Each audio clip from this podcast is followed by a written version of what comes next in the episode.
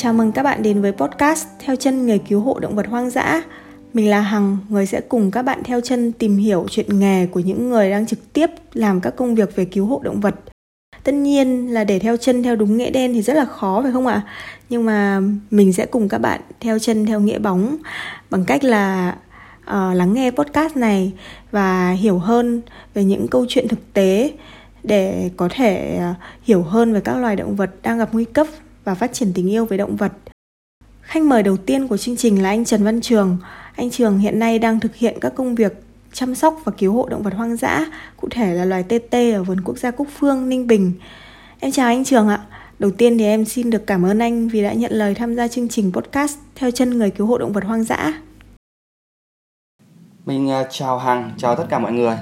À, mình tên là Trường, hiện tại đang làm việc tại uh, Trung tâm bảo tồn động vật hoang dã tại Việt Nam, à, có trụ sở chính tại vườn quốc gia Cúc Phương, tỉnh Ninh Bình.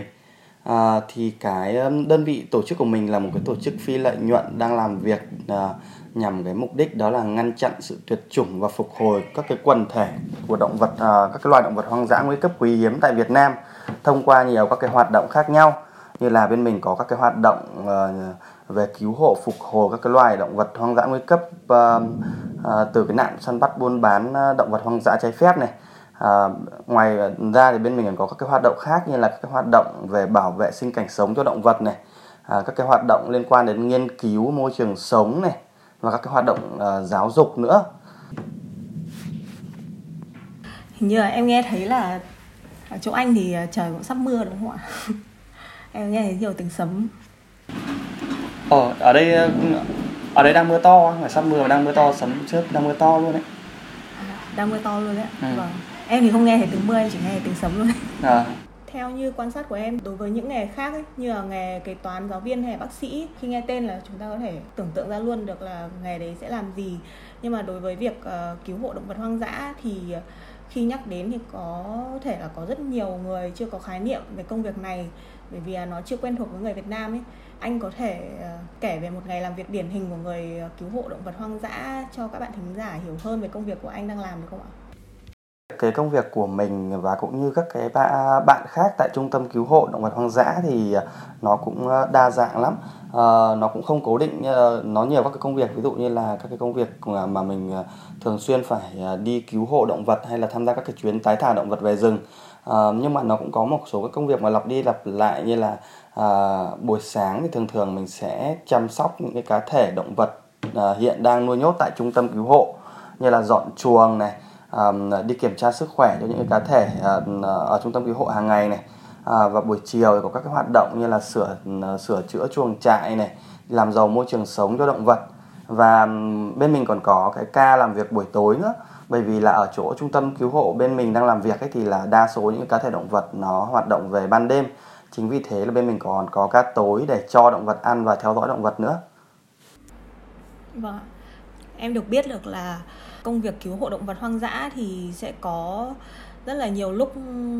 có những cuộc cuộc gọi đến bất ngờ ấy, và có thể là nó trong đêm và anh sẽ phải đi, đi làm công việc ngay. Thì em muốn hỏi là trong thời gian mà anh đã làm việc ấy thì anh làm việc muộn nhất là đến mấy giờ sáng, và khi làm việc muộn như thế thì anh có gặp khó khăn trong việc sinh hoạt hay là giờ giấc làm việc không ạ? Đúng rồi, cái công việc của mình thì nó cũng không cố định về thời gian lắm. Bất cứ khi nào mà có các cái cuộc gọi từ cơ quan chức năng hay là cá nhân tổ chức nào muốn chuyển giao động vật thì bên mình đều phải cố gắng là di chuyển luôn, di chuyển sớm nhất có thể. Vì khi đó thì đa số những cái cá thể động vật mà đang chờ mình cứu hộ thì nó đang cần các cái cần các cái hỗ trợ ngay lập tức, bởi vì đa số những cá thể động vật trong quá trình buôn bán vận chuyển trái phép thì nó đều có cái sức khỏe yếu và cần uh, sơ cứu luôn. Uh, chính vì thế là nhiều khi là mình phải uh, tham gia vào các cái uh, đợt cứu hộ để um, có những cái giờ rất khác nhau, ví dụ như là nửa đêm, những cái giờ Um, có những cái trường hợp là mình đã phải làm việc là uh, hai giờ sáng đã um, đã có những cái cuộc gọi mà um, những cái đơn vị công an uh, họ tịch thu động vật từ những cái vụ buôn bán động vật lớn trái phép ấy, thì khi đó thì mình vẫn phải phải cùng với các anh, anh em ở trong đội thì phải cũng phải lên đường luôn để mà kịp thời để mà sơ cứu những cái cá thể động vật đó. Đó. Thì theo em thấy thì đây cũng là đặc thù của ngành và nó cũng là cái điểm mà tạo nên sự khác biệt đối với cái ngành khác, đúng không ạ? Đúng không?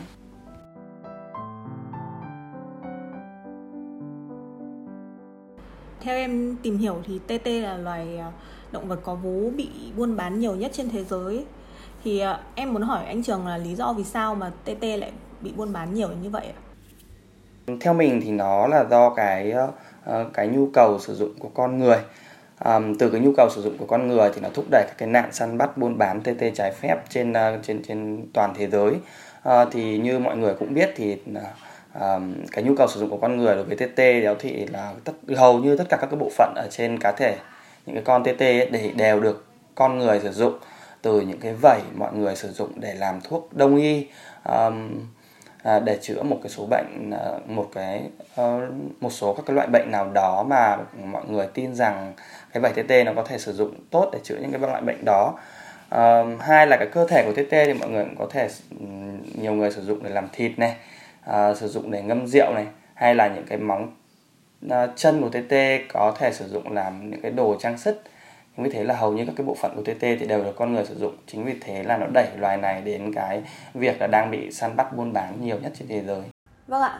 Vậy thì nếu mà với tình trạng tê tê bị buôn bán trái phép quá nhiều như hiện nay, thì nếu mà loài tê tê biến mất hoàn toàn khỏi hệ sinh thái thì chuyện gì sẽ xảy ra? Thứ nhất là mình sẽ nói đến cái tầm quan trọng của cái tê, cái loài tê tê sống ở trong rừng, thì nó có nó tham gia vào cái chuỗi thức ăn của cái hệ sinh thái ở trong rừng đó. Nó đảm bảo được duy trì cái hệ cân bằng sinh thái. Ví dụ nó là cái loài ăn các cái loài côn trùng như kiến mối, thì nó sẽ là cái loài mà kiểm soát được cái loài kiến mối này không có cái số lượng mà mà mà bùng phát,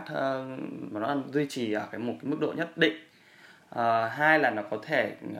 ví dụ tê tê nó là cái loài đào bới tốt thì nó cũng có thể à, giúp cho cái việc mà tơi xốp đất, rồi à, giúp phát triển các cái cây cối ở trong rừng. Thì khi mà cái loài tê tê này biến mất đi thì nó cũng ảnh hưởng, nó làm đi mất cái hệ mất cân bằng cái hệ sinh thái trong rừng. Ví dụ như là các loài mối, loài kiến nó sẽ bị uh, không không không không còn kiểm soát được nữa, nó sẽ bị bùng phát nhiều hơn, thì nó sẽ làm mất cái cân bằng sinh thái. Vâng ạ, thế thì uh, em muốn hỏi là sau khi uh, anh cứu hộ được tê tê về thì thường thì tình trạng của tê tê sẽ là như thế nào? Thì đa số những cái cá thể tê tê mà bên mình cứu hộ về nó thì nó đều có nguồn gốc, à, nó đều có các cái tình trạng rất là yếu, um, mất nước và thường là bị nhồi nhét thức ăn. À, bởi vì là à, đa số những cái cá thể tê tê mà bên mình tiếp nhận thì đều là từ các cái vụ buôn bán vận chuyển trái phép. À, trong cái quá trình vận chuyển ấy, đặc biệt là các cái vụ mà vận chuyển với số lượng tê tê lớn xuyên quốc gia từ các cái nước khác như là bên uh, Lào, Campuchia sang Việt Nam, thì qua mỗi cái tay lái, tay cái buôn thì là người ta thường thường người ta sử dụng các cái hành động đó là nhồi nhét thức ăn, hoặc là sử dụng các cái dung dịch lỏng như là nước bơm dưới da của của tê tê để nhằm tăng trọng lượng của tê tê. Bởi vì tê tê thì họ bán theo cân nặng mà, để họ tăng cái giá trị khi mà họ bán. Chính vì thế là cái tê tê về trung tâm thì đa số là trong cái tình trạng yếu và có các cái ảnh hưởng rất nghiêm trọng về đường ruột nữa. Nó gây rất là nhiều cái khó khăn trong cái công tác bên mình cứu hộ, phục hồi cái đối với cái loài này. Anh Trường thì đã dành rất nhiều thời gian về tê tê. Thế thì anh có thể kể cho em nghe về một câu chuyện mà anh nhớ nhất khi mà anh làm việc với tê tê được không ạ? Có khá nhiều các cái câu chuyện, bởi vì tê tê nó là cái loài mà mình khi mà mình làm việc thì nó mình mình cũng chưa biết nhiều về nó ấy. Nên là cũng khá nhiều các cái câu chuyện mà um, mình gặp phải khi mà làm việc với tê tê. Thì um, trong thời gian đầu tiên vào năm hai nghìn không trăm giữa năm hai nghìn không trăm mười bảy thì là mình mới làm việc ở chỗ uh, Trung tâm Bảo tồn Động vật Hoang dã ở Việt Nam được khoảng hai tháng gì đó. Thì tại thời điểm đó thì bên mình có nhận cuộc gọi và tiếp nhận cứu hộ một trăm mười ba cá thể tê tê tại uh, Hòa Bình. Thì đây là một trong những cái vụ cứu hộ cứu hộ mà có số lượng tê tê lớn nhất mà từ trước đến đến tại tại thời điểm đó mà bên mình tiếp nhận. Um, thì tại thời điểm đó thì uh, một trăm mười ba cá thể tê tê về trung tâm thì bên mình đã bị quá tải. Cái số lượng chuồng uh, dành cho tê tê thì nó không không tại thời điểm đó thì nó không đủ. À, đến nỗi mà bên mình phải giữ đến tận à, hai đến ba cá thể tê tê trong một cái chuồng chuồng để mà chăm sóc, phục hồi. Chính vì thế cái việc mà đảm bảo nhân lực nó cũng không đủ, nên là các anh em và mình trong thời điểm đó là phải thường xuyên phải làm việc đến tận hai ba giờ sáng để mà đảm bảo cho ăn và đảm bảo, bởi vì tê tê nó hoạt động về ban đêm mà, thì khi mình cho ăn buổi tối và mình phải đảm bảo tất cả những cái cá thể tê tê ở trong cùng một chuồng nó phải ăn. Chính vì thế mình thường thường làm việc đến tận hai ba giờ sáng để đảm bảo những cá thể tê tê này này ăn ăn và đảm bảo sức khỏe cho chúng. Um, thì cái thời gian đó thì khá là khó khăn đối với mình. Cái thời gian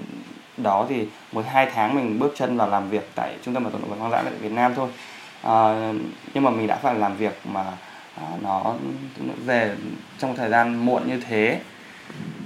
Uhm, nhưng mà cũng khá là vui khi mà sau cái đợt mà cứu hộ một trăm mười ba cá thể đó thì trên bảy mươi cá thể động vật à, à, trong cái vụ cứu hộ đó mình đã được tham gia trực tiếp tái thả chúng về tự nhiên. Thì tất cả những khó khăn nhọc nhằn trong cái quá trình à, tất cả các anh em ở trung tâm cứu hộ rồi thức đến hai ba giờ sáng để phục hồi thì cũng gần như là tan biến khi mà mình được trực tiếp đưa những cái bạn trên bảy mươi phần trăm những cái bạn động vật này về tự nhiên. Thì uh, tiếp theo chương trình thì em muốn uh, thay đổi không khí một tí. Thì em muốn mời anh tham gia một cái trò chơi hỏi đáp nhanh. Uh, luật chơi như sau, đấy là em sẽ đọc câu hỏi, sau đấy đếm từ một đến ba để anh trả lời. À, tất cả thời gian hỏi và trả lời tổng cộng là một phút. Và anh sẽ cố gắng trả lời nhiều câu nhất có thể. Thì à, anh đã sẵn sàng chưa ạ? Ok, anh sẵn sàng. Ok ạ, thế em bắt đầu nhé. Câu một, hãy kể tên ba loài động vật mà anh thích nhất. Một, hai, ba. Tê tê, cầy vằn và giái cá. Anh bắt đầu làm việc cứu hộ động vật từ năm nào? Một, hai, ba. Anh bắt đầu làm việc từ năm uh, giữa năm hai không một bảy. Bạn tê tê mà anh nhớ tên nhớ nhất tên là gì? Bình Định. Anh đã cứu hộ được bao nhiêu bạn tê tê? Một, hai, ba. Khoảng một nghìn cá thể tê tê. Liệt kê ba đặc điểm nổi bật nhất của loài tê tê. Một, hai, ba. Ba đặc điểm nổi bật nhất của tê tê đó là, là tê tê thì không có răng này. À, cơ thể được toàn bộ cơ thể à, được bao phủ bởi lớp vảy sừng và cứng này, và tê tê có cái lưỡi rất dài và dính. Ok ạ, hết thời gian rồi. Ok. Vâng, anh đã trả lời được năm câu hỏi. Em muốn hỏi sâu thêm về câu là tê tê mà anh nhớ tên nhất, thì uh, anh có thể kể ra lý do vì sao mà anh nhớ tên bạn này nhất không ạ? Cái, cái cá thể tê tê mà mình nhớ tên nhất đó là, là, là cá thể tê tê vàng tên là Bình Định. Thì đây là một cái cá thể tê tê thì cũng là cái cá thể tê tê mà bên mình cứu hộ mà, mà mới đây thôi, chắc cách đây từ tháng tư năm hai không hai mốt. Thì um, đây là một cái cá thể tê tê vàng hiếm hoi mà bên mình cứu hộ từ uh, chỗ cơ quan chức năng tỉnh uh, Bình Định do người dân tự nguyện giao nộp. Thì đây là một cái cá thể tê tê vàng nhỏ, lúc cứu hộ thì nó khoảng có một phẩy năm tháng thôi. À, thì đây là cái cá thể tê tê đầu vàng đầu tiên mà bên mình cứu hộ trong cái giai đoạn nó còn nhỏ như thế, và bên mình phải nuôi nuôi bộ. À, khi nó về trung tâm thì bạn tê tê này chỉ khoảng có bốn trăm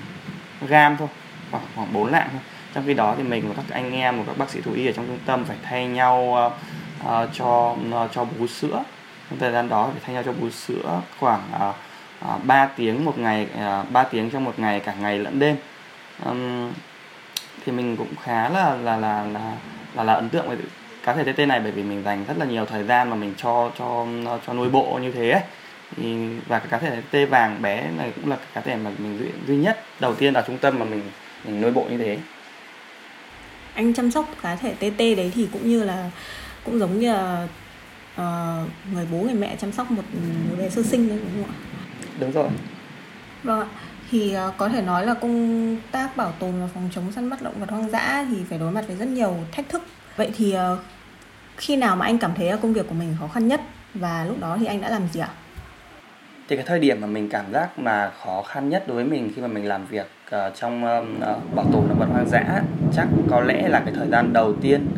chắc là khoảng thời gian đầu của mình tham gia vào cái hoạt động này. À, thì tại cái thời điểm đó thì mình tham gia rất là nhiều các cái vụ cứu hộ và tái thả động vật về tự nhiên. Nhưng mà sau đó một thời gian thì mình thấy rằng tất cả các cái nỗ lực của bên mình làm việc cứu hộ từng những cái cá thể động vật về tự nhiên như thế, sau đó là mất rất là nhiều các cái thời gian công sức, sau đó là tái thả được từng cái cá thể về môi trường tự nhiên. Nhưng mà ngoài xã hội thì vẫn còn diễn ra rất là nhiều các cái hoạt động buôn bán, săn bắt, vận chuyển đối với động vật hoang dã, thì nó cũng làm mình mất đi khá là nhiều niềm tin. Các cái hoạt động mà buôn bán, săn bắt động vật vẫn diễn ra thường xuyên, thì mình đặt ra một câu hỏi rằng liệu các cái hoạt động của mình làm như thế này nó có thực sự hiệu quả khi mà những hoạt động buôn bán săn bắt kia nó vẫn diễn ra ấy. Thì mình nhiều khi trong cái thời điểm đó thì mình cũng bị mất niềm tin về cái việc mà phục hồi đối với những các quần thể động vật hoang dã ở ngoài tự nhiên. Mình mất niềm tin vào cái công việc của mình đang làm. Nhưng mà thì mình cũng tìm ra được các cái giải pháp, rồi mình tự động viên mình. À, khi mà à, làm việc rất, rất bên cạnh mình còn rất nhiều các anh chị, bạn bè và đồng nghiệp nữa đang làm việc để cùng nhau à, à, bảo vệ các cái loài động vật hoang dã. Rồi rất nhiều các bạn tình nguyện viên đến từ rất nhiều các quốc gia khác nhau, họ làm từ họ đến với mình chỉ vì một, một cái mục đích chính, đó là họ yêu thích động vật, họ mong muốn nó là à, góp, góp một cái phần công sức nhỏ bé của họ vào cái công việc bảo vệ động vật hoang dã của mình. À, chính những cái điều đó thì đã là những cái động lực chính cho mình để mình à, hy vọng rằng với cái việc mà càng hàng ngày thì càng có nhiều các bạn quan tâm đến cái việc bảo vệ động vật hoang dã như thế này, thì mình hy vọng rằng một ngày nào đó thì các cái loài động vật hoang dã ở Việt Nam thì sẽ được phục hồi. Vâng ạ.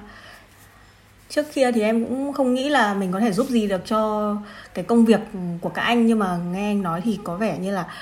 Uh, chỉ cần mình có cái sự quan tâm và cùng lên tiếng về vì động vật ý, thì có thể là gián tiếp là nguồn động lực cho các anh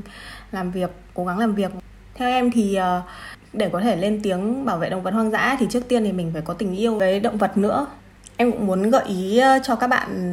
thính giả, để có tình yêu với động vật thì chúng ta nên đi thăm vườn quốc gia nhiều hơn. Và trải nghiệm cá nhân của em thì em đã từng đến vườn quốc gia Cúc Phương uh, mấy tháng trước. Thì em có được đến thăm những cái khu giáo dục bảo tồn các loài động vật ở Cúc Phương. Và cái điều mà em nhớ nhất là em đi thăm bảo tàng. Thì chỗ đấy có bảo quản và lưu trữ rất nhiều tiêu bản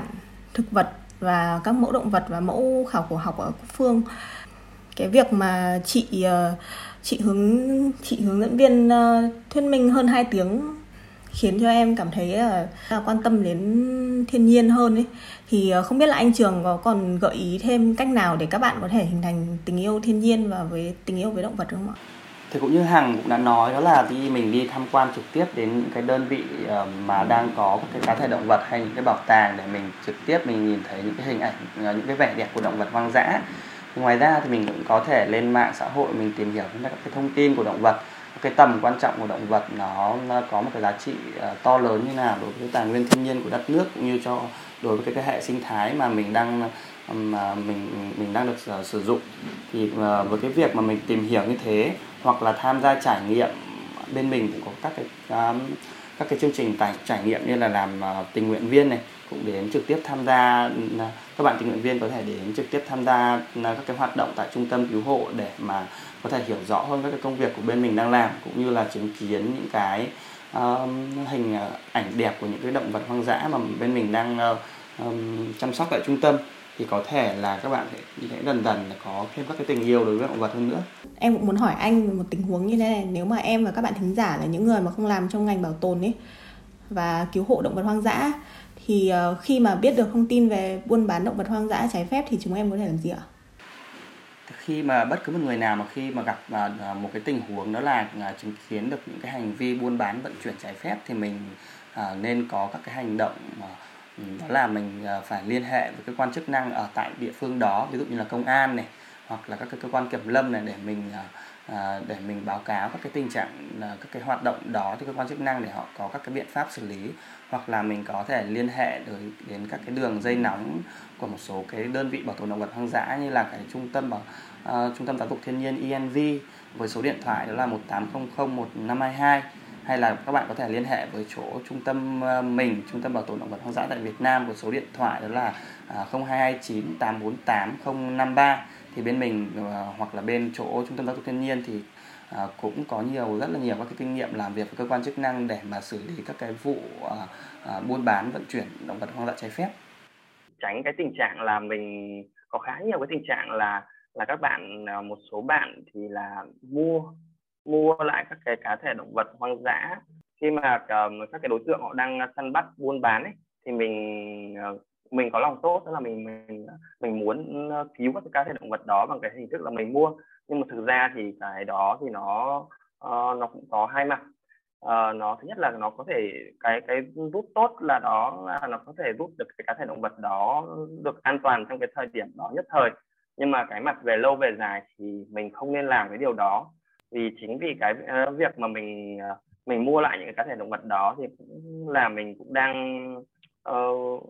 một phần nào đó cũng là như mình đang tiếp tay cho các cái đối tượng uh, săn bắt buôn bán động vật hoang dã đó ấy. Những cái thể những cái người mà họ buôn bán đó họ bán được rồi thì họ sẽ vẫn tiếp tục cái các cái hoạt động mà săn bắt buôn bán của họ thôi. Chính vì thế là cái cái cái cái, cái việc đó thì nó không được uh, không được ưu tiên và nó không được uh, là một cái giải pháp mà bền vững được. Thì uh, chương trình cũng đi đến phần kết rồi, thì cuối cùng anh Trường có muốn nhắn gửi điều gì đến các bạn đang nghe podcast không ạ? Thì mình có một chút nhắn nhủ đối với mọi người, đó là cái việc uh, À, cái việc bảo vệ cái việc mà à, bảo vệ động vật hoang dã ấy, thì nó là cái trách nhiệm chung của à, à, của cả xã hội. Chính vì thế thì bạn là bất cứ bạn làm việc à, tại cái công việc nào, không phải là bạn làm việc trong lĩnh vực bảo tồn, bạn có thể làm bác sĩ, bạn có thể làm giáo viên hay là học sinh, thì đều có thể à, góp phần trong cái công tác bảo vệ động vật hoang dã chung của cả nước